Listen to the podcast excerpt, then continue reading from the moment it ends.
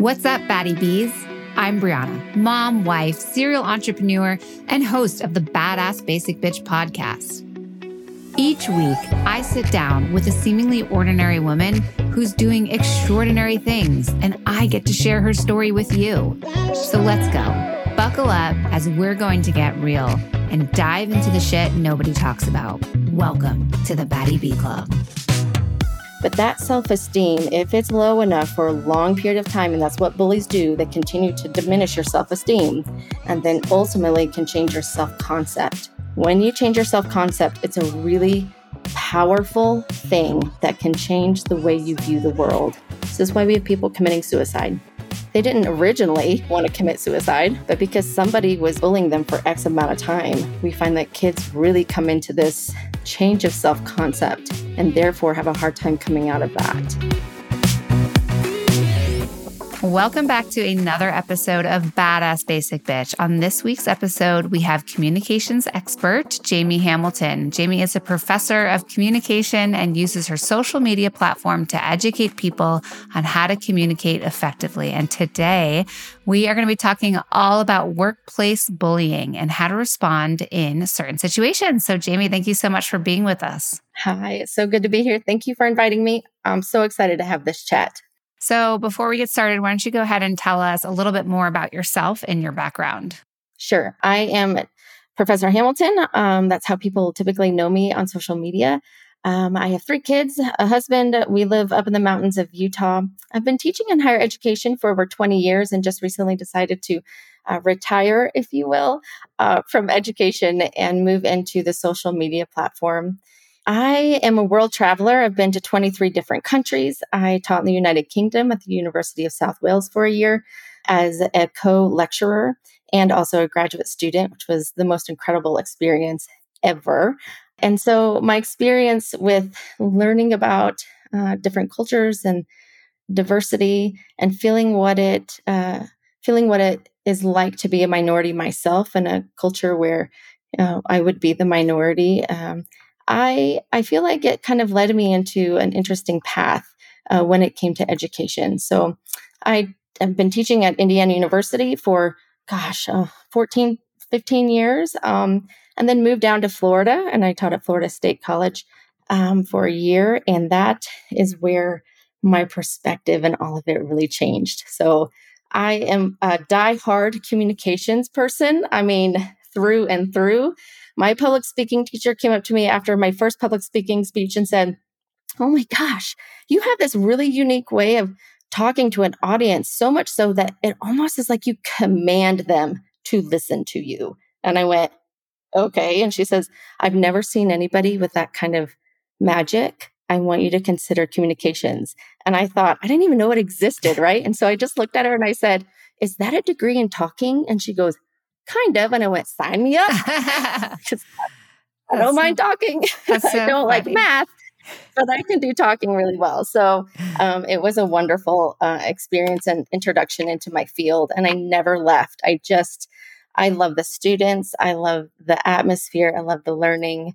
Um, and I, you know, I just, I just fell in love and never went back. So, and it brought me to Utah ultimately with my husband's job. And um, we're kind of on a mountain with a bunch of snow all the time and just enjoying finally this spring that has come in. So it's kind of just a very basic background uh, from where from where I'm at. So my childhood was a little rocky. Little is a lot rocky. Came from an extremely abusive childhood background, um, and it was it, it was rough to be in the middle of that, and also a religious kind of, if you will, abusive situation. So um, coming out of that and deciding that I was smart enough and strong enough to actually be who I knew I could be um, or who I wanted to be was a real turning point for me.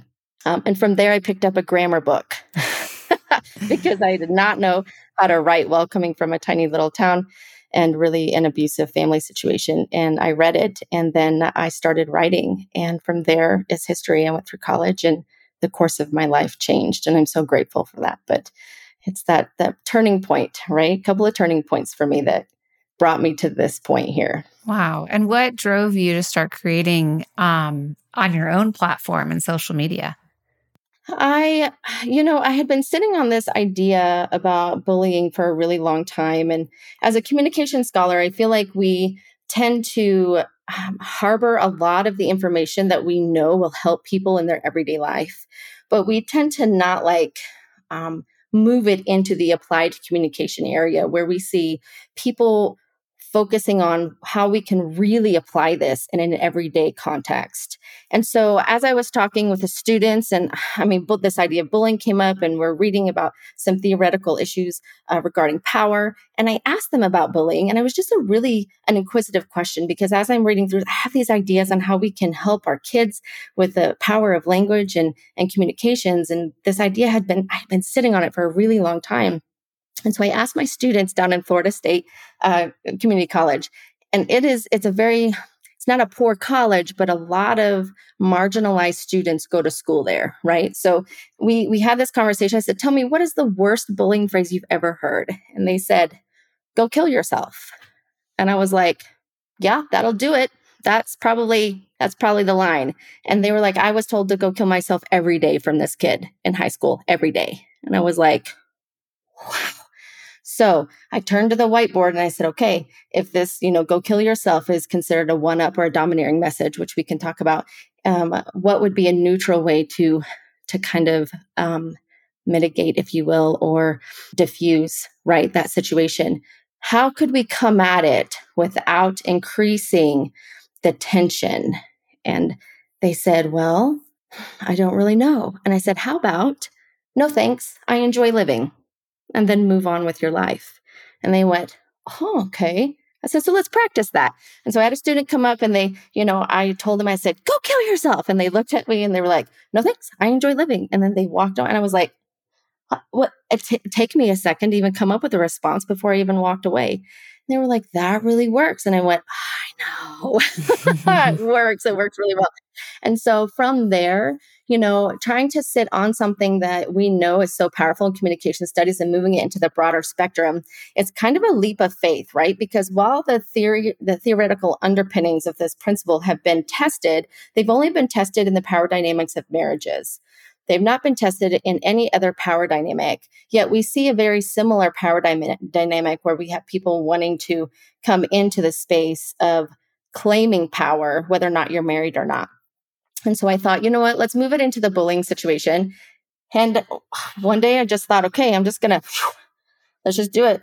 Let's just, let's see how people respond. And I threw out an anti-bully um, TikTok and it just went, it went nuts and went kind of, it went viral. And I was thrilled that people would be very interested. But then I was heartbroken because of all of the messages of the people who were like, Mm, yeah, that me happened to me. From your perspective, like what is bullying and why do people do it? Yeah, I'm going to actually read you the definition uh, of bullying here. Um, uh, we we really want to be very careful about how we're defining bullying because, uh, first of all, to label somebody as a bully is difficult in and of itself, right? Because it comes with um, this labeling theory that we would assume happening, right? So we don't want to label our kids as bullies, even though kids are calling people who are bullies who are just really mean, right? And we could talk mm-hmm. about the mm-hmm. difference between those two. Bullying is what we would consider to be um, it's an ongoing and deliberate misuse of power. And I'm going to deconstruct this a little bit as we go in relationships through repeated verbal, physical, and our social behavior that intends to cause physical, social, and our psychological harm. So what we're seeing here is it has to be an intentional, deliberate, ongoing behavior that undermines either the psychological, the physical, or the emotional aspect of a human, right?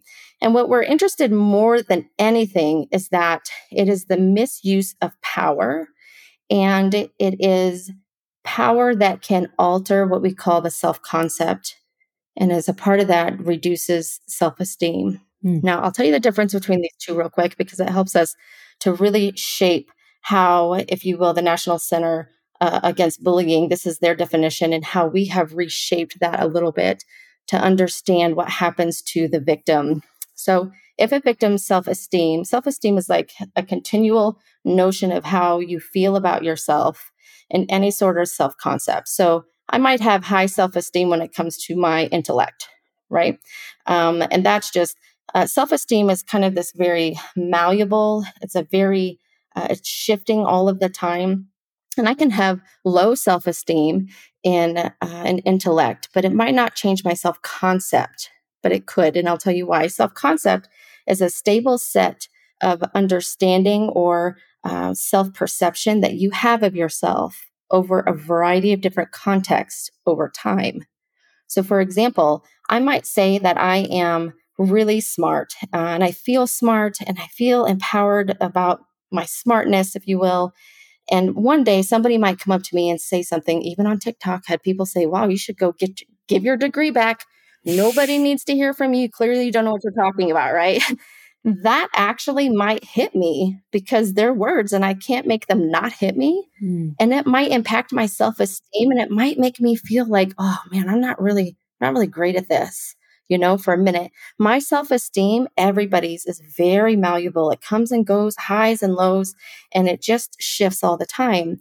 But if somebody's self esteem is low enough for a certain period of time, it can affect that self concept that is a stable set of perception that you have about yourself over a continual period of time. And if it's that self esteem is low enough and people keep telling me that I'm stupid, my father told me I was stupid every day, you know, for years and years and years. And I just genuinely believed it until one day when that professor walked up to me and said, Listen, you've got something. And it took one message for me to switch that self concept into something more dynamic. But that self esteem, if it's low enough for a long period of time, and that's what bullies do, they continue to diminish your self esteem and then ultimately can change your self concept. When you change your self concept, it's a really powerful thing that can change the way you view the world. This is why we have people committing suicide. They didn't originally want to commit suicide, right? But because somebody was mean to them for bullying them for X amount of time, we find that kids really come into this change of self concept and therefore have a hard time coming out of that. So while I agree with this definition, I we like to add the impact that this could have on the victim, right? And it's a measurable impact. And that's what we really want to see coming forth with anything that we're doing with bullying, whether or not it's in the workplace or in school or in family. Hmm. So, just out of curiosity, because you're saying it's really the impact, like uh, currently, like I'm a pretty stoic person. So, if someone is coming at me that I know constantly throwing this stuff at me, but it doesn't affect me because I don't care. I have at this time in my life realized like I don't care what that person says or think about thinks about me. Like I know that I'm not stupid, whatever is that still bullying? Because they're still they're still doing this continuous, purposeful messaging towards me, even though it's not having that impact that they want. Is that still bullying? Mm-hmm. I would say that it would definitely still be considered bullying on the part in so much that the behavior is continual. Got it. In other words, we can't tell you when that will affect you. It might affect you tomorrow. It might right. affect you, you know, a week from now.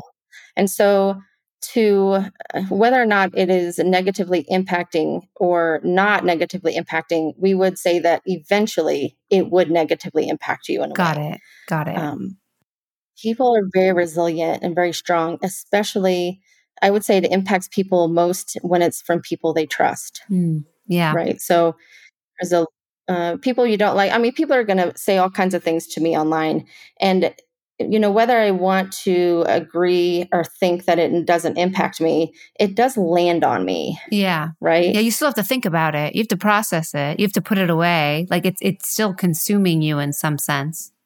Yeah. And so if it reduces your self esteem or if it messes with your self esteem, we definitely would consider that bullying without question. If it undermines or changes your self concept to a negative viewpoint without question bullying, I would say even the behavior just coming from the individual, even though it doesn't seem to impact the victim, it would still be considered bullying. The measurable impact is the self concept piece. So we would be able to measure, if you will, this notion of bullying based upon that. Got it. So then let's let's look at the workplace bullying. What are yes. some ways that this shows up? And and like I think we can all just understand that based on your definition of bullying, this is something that's happening in the workplace. So, what are some different ways that it can show up? What does it look like? Oh my gosh, workplace bullying, I feel like can be so covert in nature. Mm. Workplace bullying is there's so many elements to unpack. So let's start with the notion that there is a real risk, or if you will, a cost to the victim if they speak up against bullying, right? Because there's a monetary issue that's happening there. We need money to survive.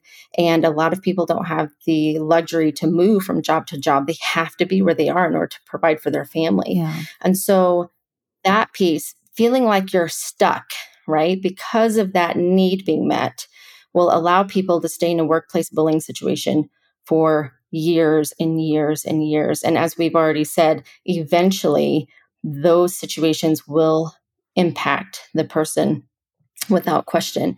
Uh, we see it in the form of stereotyping and discrimination. Gosh, without question. Um, I think, you know, when we see women in the workplace and they're not soft and they're not motherly, motherly, right? And they're not, um, they're not coming around to make sure everybody is okay. They're not checking on, you know, yeah. they don't prescribe to the the typical stereotypical roles that culture, our culture has um, really put in place, right? So, what happens when women step out of that is where we see a lot of bullying happening. Mm. Women who won't ask you how you're feeling every day because they don't have to. Uh, women who don't have to use um, soft tone and language and wait to wait to be called on. You know, women who say their mind in the middle of a man's sentence. Right? These are the ways in which we see uh, women having a really hard time um, with bullying, and we really not a hard time, but we we really see women uh, being impacted and seeing bullying in the workplace in that way. Uh, this ultimately leads to what we would assume to be mistreatment, right? Let's say, you know, and in my field, there's a lot of men in my field, um, and I am not, I'm not one to cower under a man. Like you can look at me and I'll happily just look right back at you, like mm-hmm. it's a bring it on, friend. um, but in a lot of ways, I I recognize the perception that they're going to have of me, right? And I have to be okay with that. Okay. So part of that is just recognizing that you can get into this perception and be okay with the way they're going to perceive you. And a lot of times they don't perceive you well. Now, my field a little more, if you will, liberal. Um, the power dynamics are a little more equal, but still not equal. Um, and really stepping into a man's world and then talking like a man and not being soft and interjecting when you feel like you need to.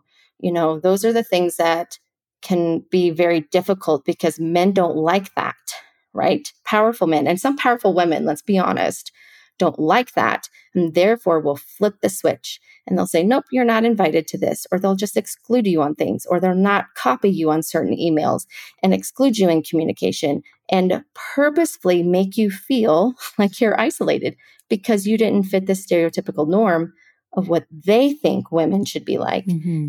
When that happens, oh, so whole. Mm, I mean, I am not a human re- resources human, right? Like, I think that there are people who can speak on this uh, from the human resources side, especially in um, in in in the workplace. But we do find that in a lot of ways, women, people who are marginalized, um, don't know their rights they don't know what they can do when this happens. If they report it to a supervisor, it's just going to make it worse. Yeah. How do they move beyond that? How do they take control back? Uh, and I think that's the um, that's the really hard thing for us to teach women and how to empower them, basically in that space. So, yeah, I would say any woman who is in a man space and they are operating in a and and talking and verbalizing and with their and also nonverbal communication in a very manly way is going to see some impact without question. Um, how they respond to that impact, right, is going to be is key. Yeah, it's interesting because I have been in a workplace bullying situation myself, and it was from another woman because I I am the kind of person that does interrupt. I am very to the point and matter of fact. Um, and that's just my, that's just been my personality. I just hate wasting time. And I also need to understand the context to everything. So if someone puts up data on a slide and I don't understand it, I will ask questions to understand it. And I think at that time, it was really viewed as I was embarrassing her. I was questioning her because I would point out that some things were incorrect or the data was skewed or the data was not representing well. And um, it, it didn't fit the storyline that she was saying. And I was pushing back. And I did not care that she was a woman or not, or a man. I, I was just the data to me. That's what I saw. And it was interesting because I, I'm also the kind of person where it's like, if I think that there's any kind of um, conflict or anything, I am not shy of it. And I will just go directly to the person and be like, Hey, what's going on? Are we good? Did I offend you? Like, let's communicate. Let's work this out. Right. I'm very much like that. And I was in such a situation where it got to the point where it was so bad where I went up to this woman and I was like, I am hearing that you've said X, Y, and Z and I'm hearing this and that and that, but like, let's just figure this out. Right. So we had sat down with each other and my boss for two hours going over everything. And I felt like things were good. The second I left that meeting, she turned to my boss and bashed me. And my and my boss told me because he was very transparent with this, and I was like, "How do I work with this person. And then it started happening where C level folks would come to me and be like, How's your relationship with so and so? And I'm like, I don't know. I think it's okay. It's like, Well, you should really, you know, spend some time with her. You should, because then I realized this woman was going to everybody and trying to get me fired, like saying all these things about me, saying I'm doing all these things. And, and finally, it got to a point where in a meeting, she had literally stood up in a meeting when I was pushing back on something and was like, pointed right in my face in front of everyone and was like, you are the reason. You are a liar. You are this, you in front of everyone. And I just sat there and I looked at her. And when she was done, I just said, okay. And that's all I said was just okay. And I went, I went to the, I had a meeting with the C level, the CEO and the COO, and I was like, this behavior is, is so triggering to me because it reminds me of a past relationship. I know these signs. I know these feelings. It's, and it's not just me. All of a sudden people started coming up to me and being like, she does this to me too. She does this to me too. And I, and I just was, I realized that I was at the point where nobody was fixing it mm. and I didn't have to be there. So I quit. I quit and I wrote this long letter of why I quit and how um, upper management didn't do anything about it and they, they're letting their people down. Now, fast forward to two months later, that woman was finally let go because other people started quitting and referencing their experiences.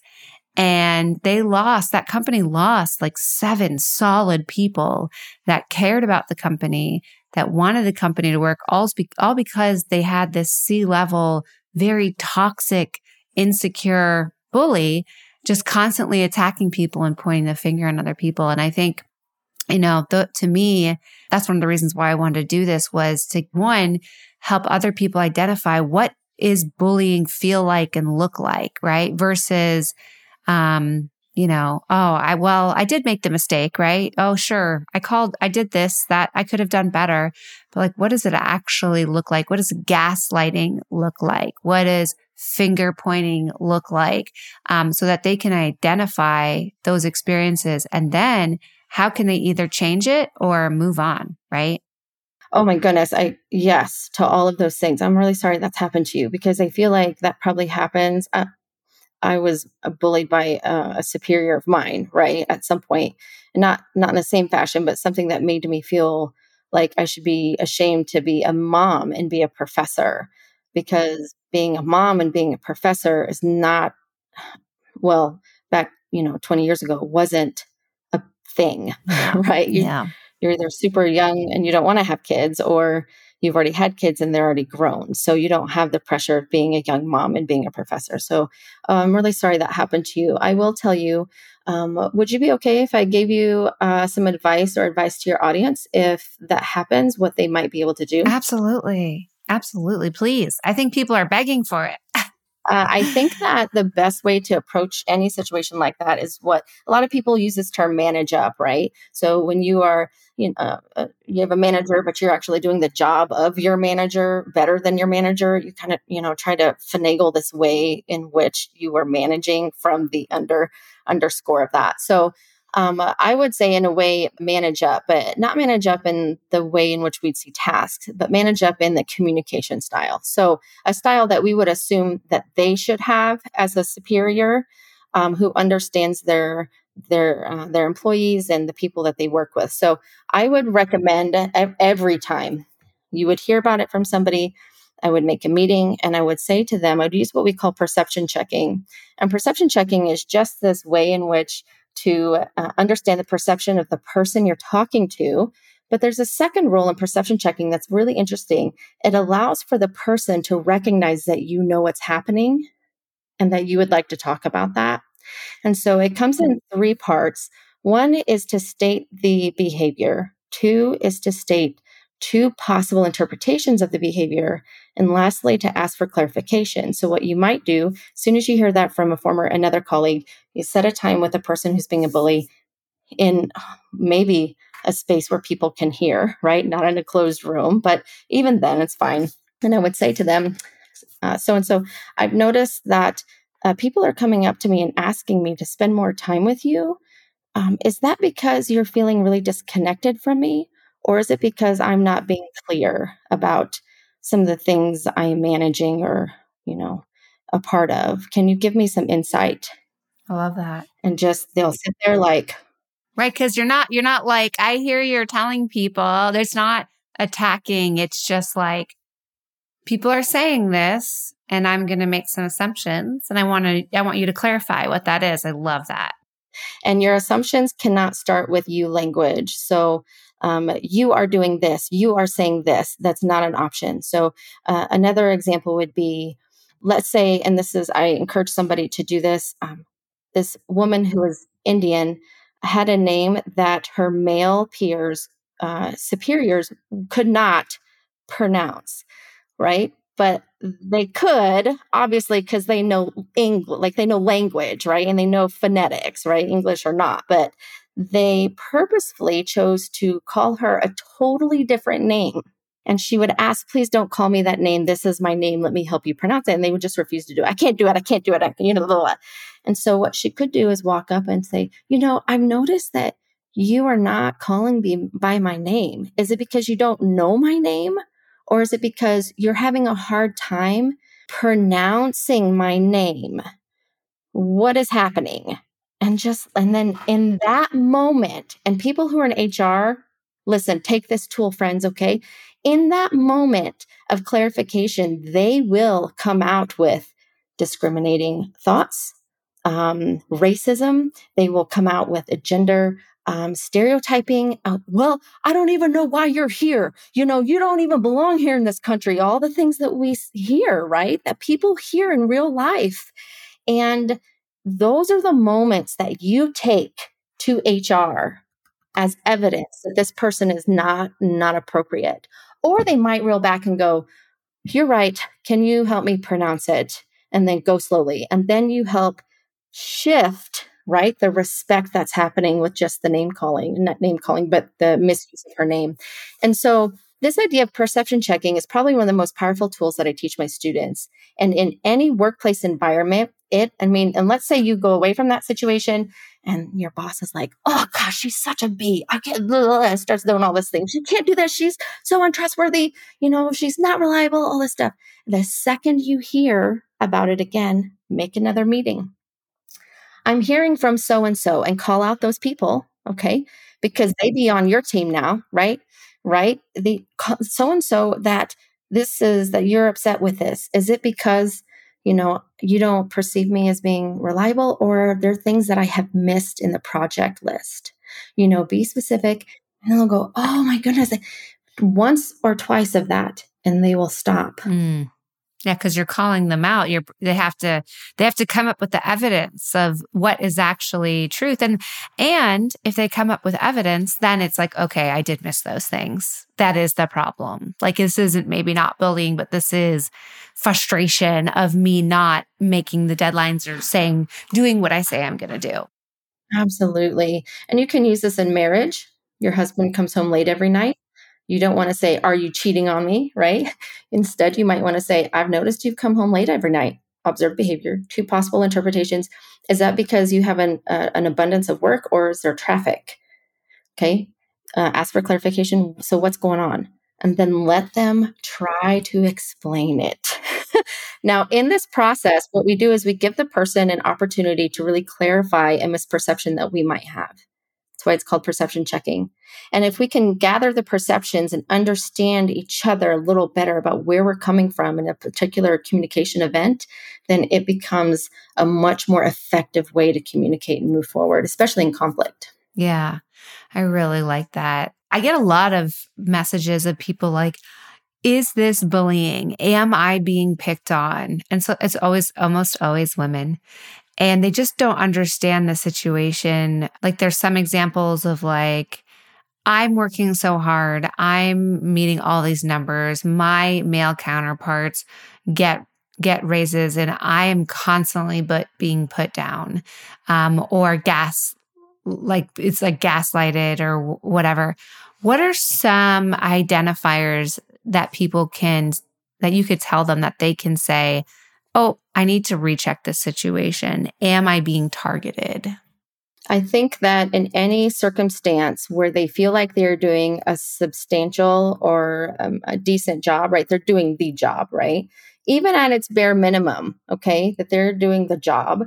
That if they feel like somebody is making them, gosh, I want to say, if they feel like somebody's making them feel like they're worthless or they're not doing a good enough job, even though they've done the job and they've done it to the satisfactory level, if people are constantly making them feel like they're not enough when they're doing a satisfactory bit, that is when you need to wave that red flag and go, what what actually is happening here? What kind of communication is actually going on?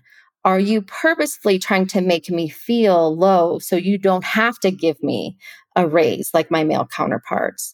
You know, do you purpose is the communication similar to what they would maybe have in their marriage if it's coming, you know, from a let's say a male superior or even a female superior? We, I don't know that this would be it comes more from males, but man, there are a lot of cunning women out there who are superiors, right? So I think if they're constantly making you feel like you just haven't done a good enough job when you have done a you know a satisfactory job and nobody has questioned that then i think that's certainly a red flag. I think if you feel like it's because you're a woman a red flag. Sometimes and you know i tell my kids sometimes if it feels wrong it's probably wrong. I'm just saying you know you know don't you're to stick your finger in the light socket. If it feels like it might be wrong, it's probably wrong. I would say that a gut feeling is really key here. You know, nobody wants to work in an environment where they never feel like they meet the mark, even though they're meeting the mark. I have a sweet friend of mine who works in this uh, profession where she's a researcher, and a lot of people have quit, and she has taken on the responsibility of all of these people, but she has not been given a raise right? She's so frustrated. She's like, I am like doing the job of six other people. And I, and you know, when I talk to them about giving me a raise, they say, oh, but it's just really for a short time, right? And my response to her is exactly this. Well, if you can't compensate me for the long term, then you're going to compensate me for the short term. So please figure out that number and I will counter offer your number. Yeah. And then give them a date. I expect to hear from you next week and then move on with your life right? Yeah.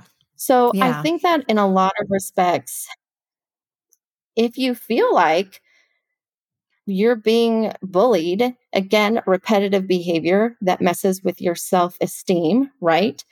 Then I would, I would absolutely move forward in talking to somebody. Um, definitely always put it in writing without question. Great. Yeah, that's really good. Let's go over some civic uh, scenarios. So we have the boss who's consistently singles out one employee for criticism, even when their work is like good quality or, or meets what they said to do. So the boss may use language that's harsh or belittling. Uh, they may use their position of authority to make that employee feel powerless or embarrass them in front of others. How does someone handle that situation?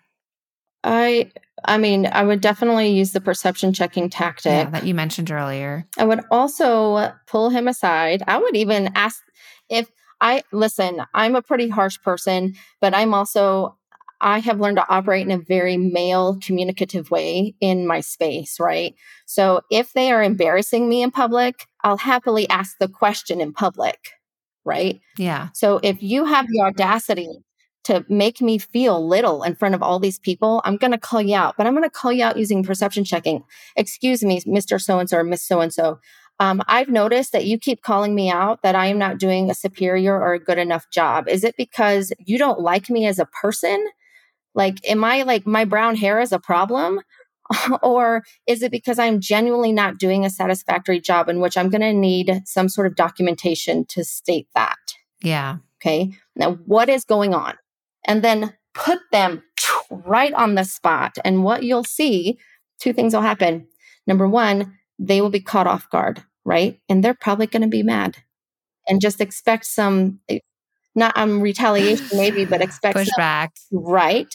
Number two is you're going to empower every single person in that room to speak up when yeah. they are feeling that way because guarantee it's not just that one person. Yeah. So I would definitely, and I personally, I would do it in public. I am a very charismatic, like in your i can be in your face i don't have a problem with that right you know 20 years of you know directing a nationally competitive speech and debate program is not going to make me a soft spoken human yeah yeah i would also though for those people who don't like conflict in that way i would pull them aside and i would actually do that probably in front of if they're aggressive enough, let's say that, it's going to use different language, but mm-hmm. if they're mm-hmm. aggressive enough um, to do that in front of people, I would not have a conversation with them in private. Yeah. Yeah. Because we want witnesses too, right? You want someone to to witness this, witness it if it does continue to escalate. Yes. Um, yeah, this is interesting. I, I ask for a meeting with his supervisor. Yeah. I had um worked with someone who always found a scapegoat, always found someone that they just treated really poorly. My recommendation when that happened to someone was because they they would say, "Yeah, you are doing a really shitty job," and it's like, "Well, you ch- keep changing my job." You know, and and like you say, you want me to do A, I do A, but then you're like, no, I want you to do B, and then I do B, and then you're like, no, I wanted you to do A, and it's like, but you told me not to do that. So my my recommendation was always like, if you have someone like that where you just seem like you can't win, it is saying, okay, for the next 30 days, what's my priorities? Let's write this down. Let's get it in the email. Let's agree upon it. So then the next 30 days, when you tell me I'm, I'm doing a shitty job, I can go back and say, here are the things you told me to do. And I got every single one done. How am I doing a shitty job? Um, so it's like sometimes you just have to really document. The other thing was like, this happened to me. I started a new job and I had um, who was a high level person said terrible things to me.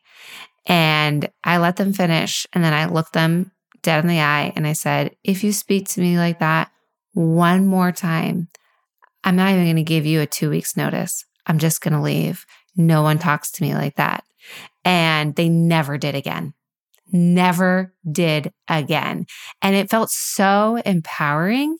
And so sometimes it's setting those boundaries of like, this is not yeah and that my my my because my therapist taught me this dealing with like narcissists in the past is like when communication escalates like that i am very notorious for just looking at people and being like this conversation has turned to be not is not productive and I'm going to hang up now or I'm going to leave the meeting or I'm going to walk away and let's try again in 24 hours. And then you walk away and then you hang up and then you leave. And it was like the most empowering thing because people don't talk to you that way anymore.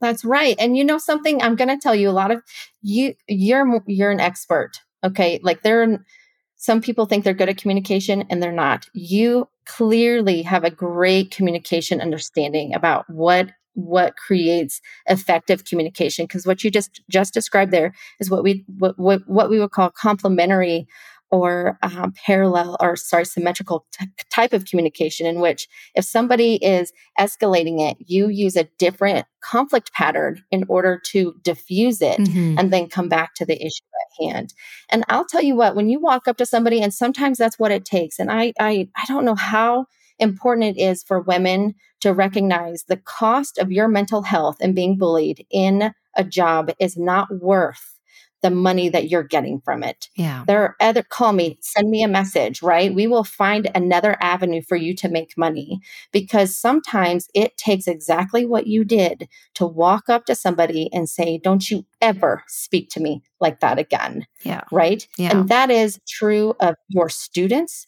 any teachers out there, right? That is true of your, partners. bosses. That is true of the people, your partners, people who work for you.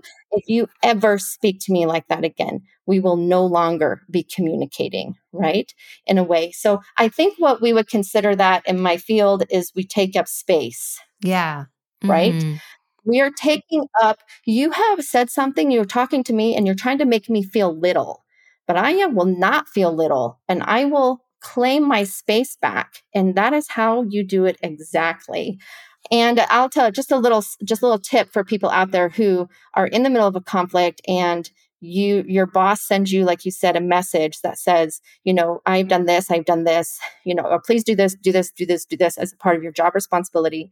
That documenting is very very key. More importantly, that documenting of that information coming from your boss is what we would call an implied contract. There are a hmm. lot of states that will just fire you for whatever reason and not even have to tell you. But if there's an implied contract that says you are responsible for X, Y, and Z, and you do those things and then you are let go, you can actually take them to court. Oh, wow. That's interesting. Surprise. I never mm-hmm. knew that. But it has to be specific tasks. Got it. Like oriented in most states. Mm-hmm. Yeah. Oh, that's really interesting. So it, it's a, we have there's so much more power um, that we can have in the workplace for sure. But that communicative power that you just described, that I will not take this any longer or I will happily walk away, is key. We have to be able to claim our space. Yeah. Okay. Good so job. this is I mean, I I it took me a lot of therapy to get to that point.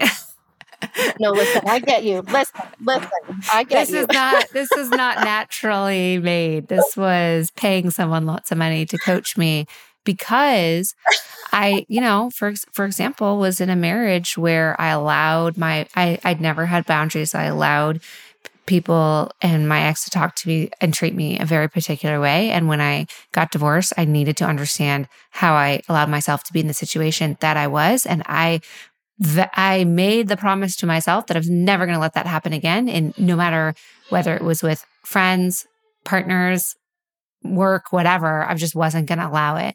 So, but here, here's a question I have is in terms of the coworkers, when you work with coworkers, they're spreading rumors, they're gossiping, consistently excluding them from work conversations or even like happy hours. How do you deal with this? Because this one is hard.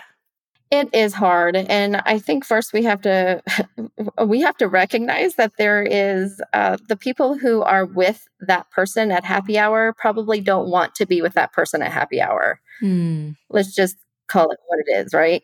The people who gossip are the people who gossip about everybody. They're not friends with you, yeah, right? And yeah. they're gossiping about everybody in that same circle. So chances are it's more of a power play, you know, um, uh, an inclusion play, you know, be part of the cool kids group, right? Mm.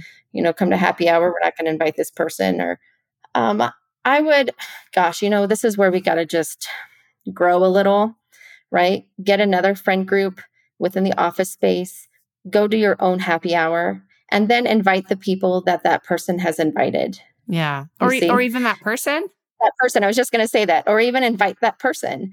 And what happens is the control of social dynamics uh, doesn't rely on that person who's excluding.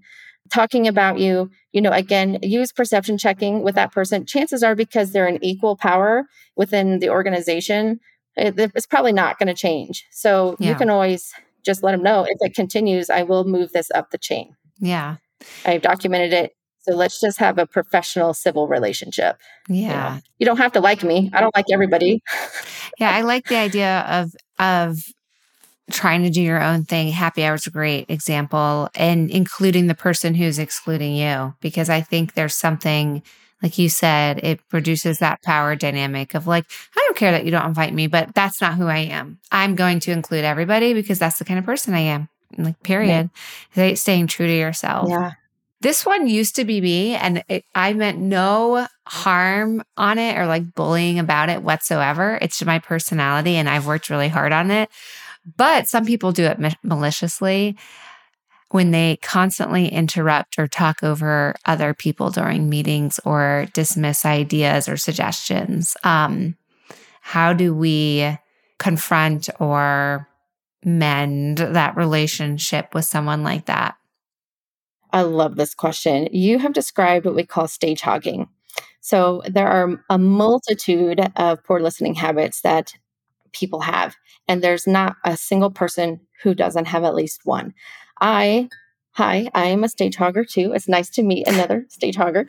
Um, it takes a lot of takes a lot of practice to not interrupt unintentionally, right? So Mhm. there's two things to consider well three actually to consider here number one is the relationship you have with the person so if it's a relationship that you actually value then you'll want to you know say something to that person who is stage hogging and we'll talk about how in just a second if you don't have a, a, a like an important or valued relationship with them then you know you can just exit and not try to you know get into a conversation with them again if, if possible Yeah. workplace is a little different. You might have to actually address it. Um, two is, oh gosh, I forgot the second one. It'll come back to me. So, in a relationship that is valued, what you want to say, you, I mean, you do have to bring it up. Like if it were my brother and he keeps doing, he keeps doing that to me, I'm like, bro, like when you interrupt me, it makes me feel like you see what I did there. Observe behavior. When you interrupt me and then use an I statement to understand your feeling, Yeah. it makes me feel like you don't care about how I'm feeling. And his response, and most of the responses of people who are stage hoggers, because not everybody does this on purpose, right? Um, our ADHD friends, hello, right here, right? Yes, yes. We we also have this kind of tendency because we're very impulsive, and so we um, we tend to do this without recognizing it. But knowing that you do it and then you can pull back, man, it's really hard because it's a lot of self control to sometimes pull back. Um, will allow you to basically uh, just practice that resilience that is needed to to not say anything and to let the person finish but when i say this to my brother i say bro i i you know when you interrupt me all the time i feel like you don't care about what i'm saying like what's happening and be like oh i didn't even realize i'm doing that oh my gosh Mhm. sis i'm so sorry he still calls me sis i love it so cute anyway sis i'm so sorry okay so you know it it I think that approaching it with the people that you genuinely care about is necessary because chances are they have no idea that they're actually doing Yeah. it, right? People you don't care about or at the workplace, maybe you can kind of just not avoid the situation or just recognize while you're in it that you're not going to say a word. Like there's nothing. You, this is not a relationship that's worth anything because you you cannot communicate with somebody who's a stage hogger unless they let you in their life, right? some people, you know, that's why a lot of people who do it unintentionally have a hard time with friendships because we don't know that we're doing that. And therefore, we have a hard time building those relationships. But the people who do it intentionally, okay, who purposefully talk over you when you're, th- you know, welcome to a board meeting, welcome to a woman is in the middle of a sentence and a man, hmm, most of the time, or a powerful woman comes in and just interrupts you in the middle of a sentence. You can wait until they're finished or you can interject. Use your nonverbals. Excuse me right? That's huge. Okay be careful with that one. You can also wait until they're done and the second there's a pause. Go as i was saying and then continue what you were saying even if it's no longer relevant and it's been five minutes Yeah. Okay. What that does is it brings the power back to the person who was ignored and it allows for the people to recognize that wasn't okay. Right. Yeah. In a public space, it's a little kinder if you wait till the end.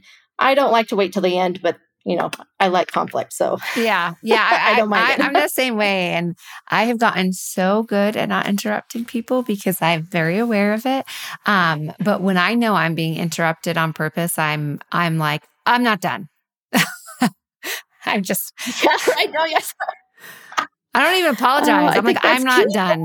You just wait. You just wait. Like, I feel like, you know, talk to children that are excuse like you didn't even come up to me and say excuse yes. me if i am talking do you see me talking i'm talking you don't interrupt my conversation child like go sit down um yeah yes. but I'll tell you what, I have my seven year old is, I'm positively sure ADHD, but she was so cute the other day, and I wish I would have had it on a video recording. She said something to me. I was answering a question, and it took me just a second to answer it. Then she started to interrupt me, and um, she said, well, I don't. And then she saw my face and she goes, Oh, you can continue saying what you were saying.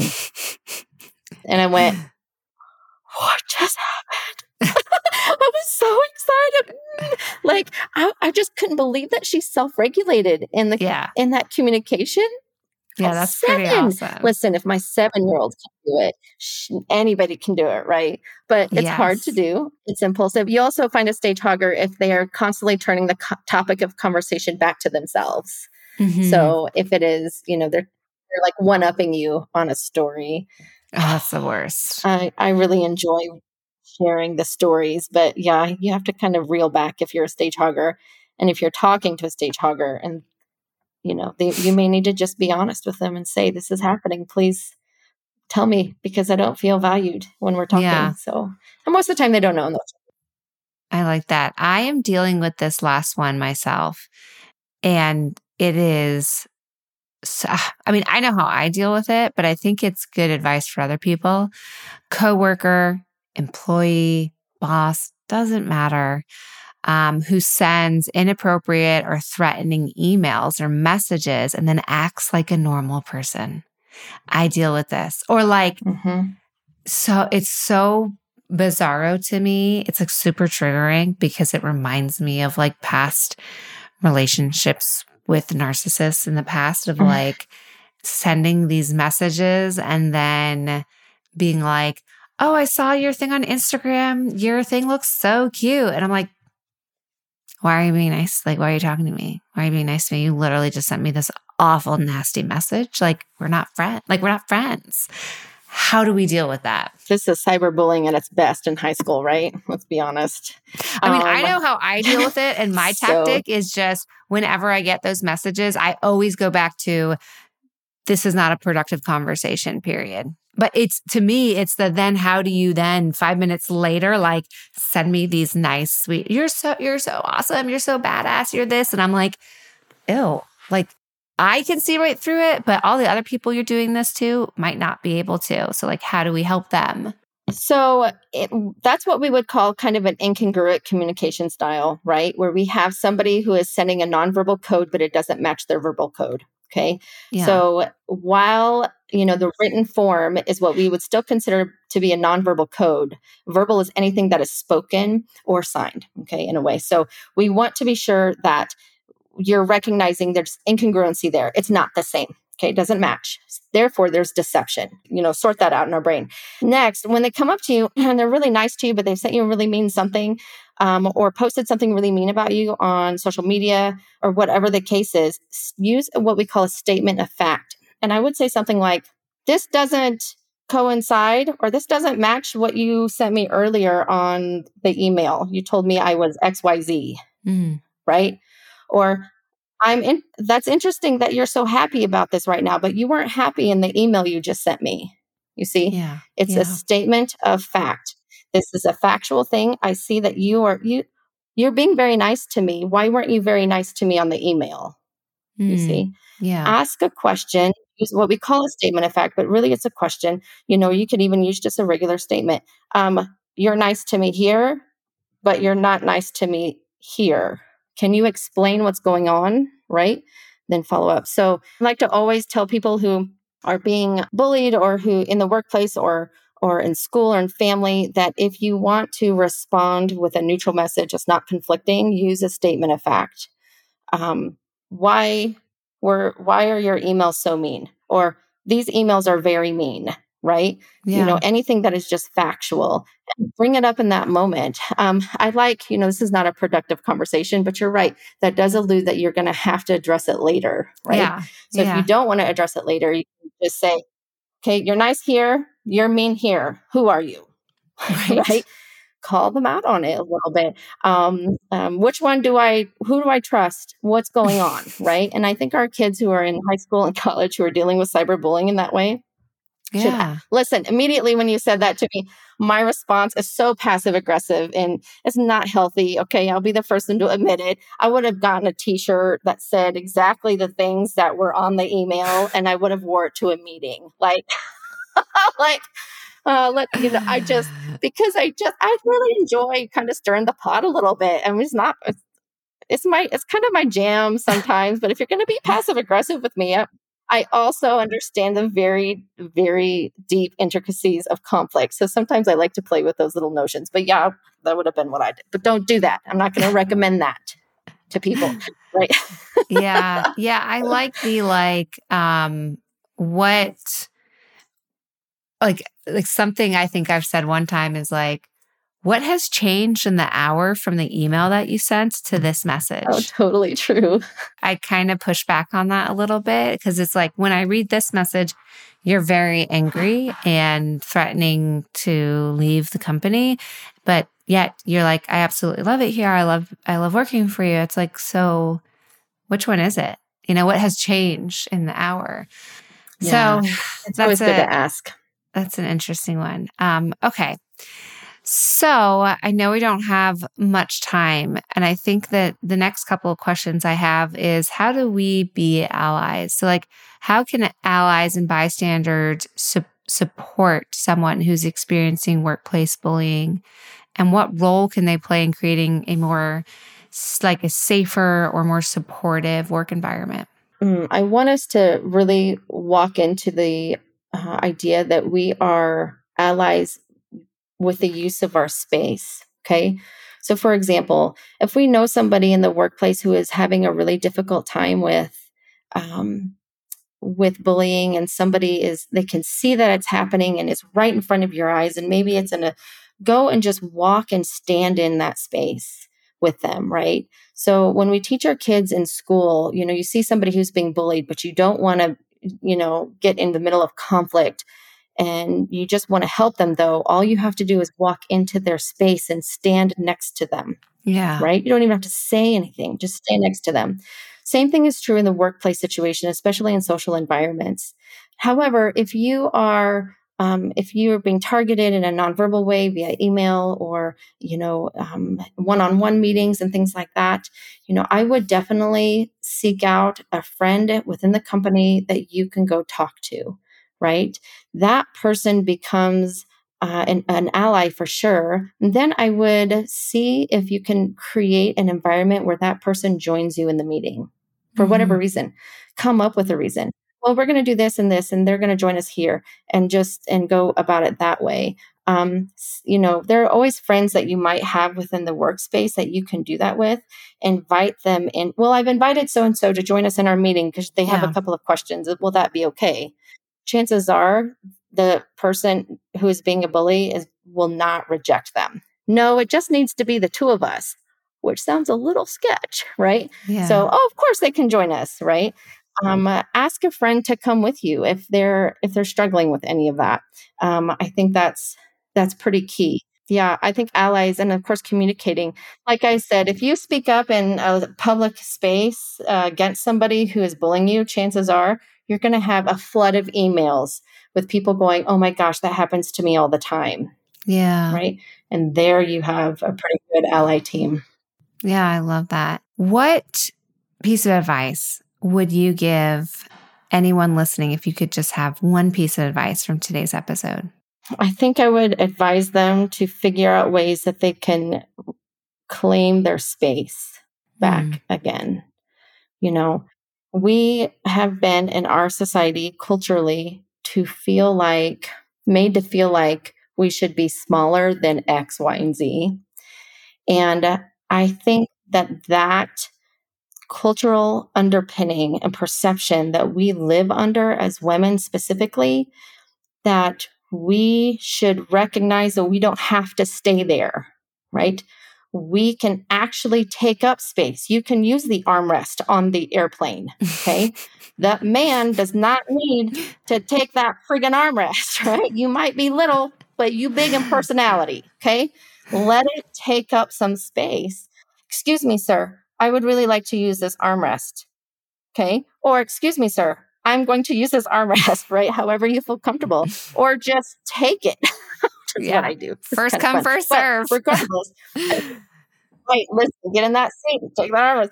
I I think that it's important for women to know that, and, and you know anybody who's marginalized, honestly, that they have a power in words, and their words take up space they go beyond who they are, depending on how they're using it and what they're using, right? We don't want to ask questions after something. So, do you think it's okay if we do this? No. I am going to do this, right? That takes up space. Do you think it's okay if we do this? Doesn't take up space. And it's really okay to ask questions. It's okay to perception check. It's okay to claim your space because women deserve that in our culture. And we have big enough personalities that we can certainly do it. And yeah. if I can give a piece of advice is to use your your body and your words to reclaim and to take and to keep your space. Well, this has been amazing. Jaime, where can people find you if they want to continue the conversation or have additional questions? Absolutely. I'm on Instagram and on TikTok. Um, you can find me at the underscore communication underscore expert, the communication expert.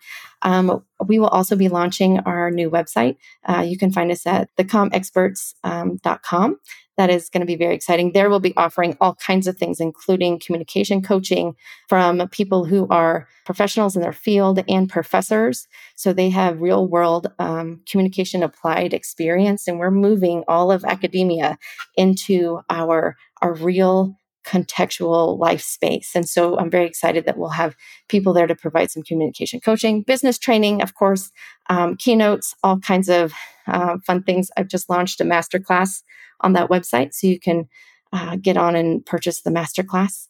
Uh, communication 101. We just talk about a lot of very fundamental things in communication that most people probably don't know about. So, uh, but yeah, you can find me find me online. You could probably just Google the communication expert, and I'm probably just hopefully, hopefully right? Just pop right up there. So I'd love to chat with you. Yeah, thank you again for being with us. Really appreciate your time and and the episode and all of your tips and tricks. Oh my gosh, thank you for inviting me. It's such a pleasure. I'm a big fan, like girl fanning over here. So, thank you. As always, thank you for listening. Check us out on Instagram at Badass Basic Bitch. And thank you to Saw and Sign, our production studio. We'll see you next week.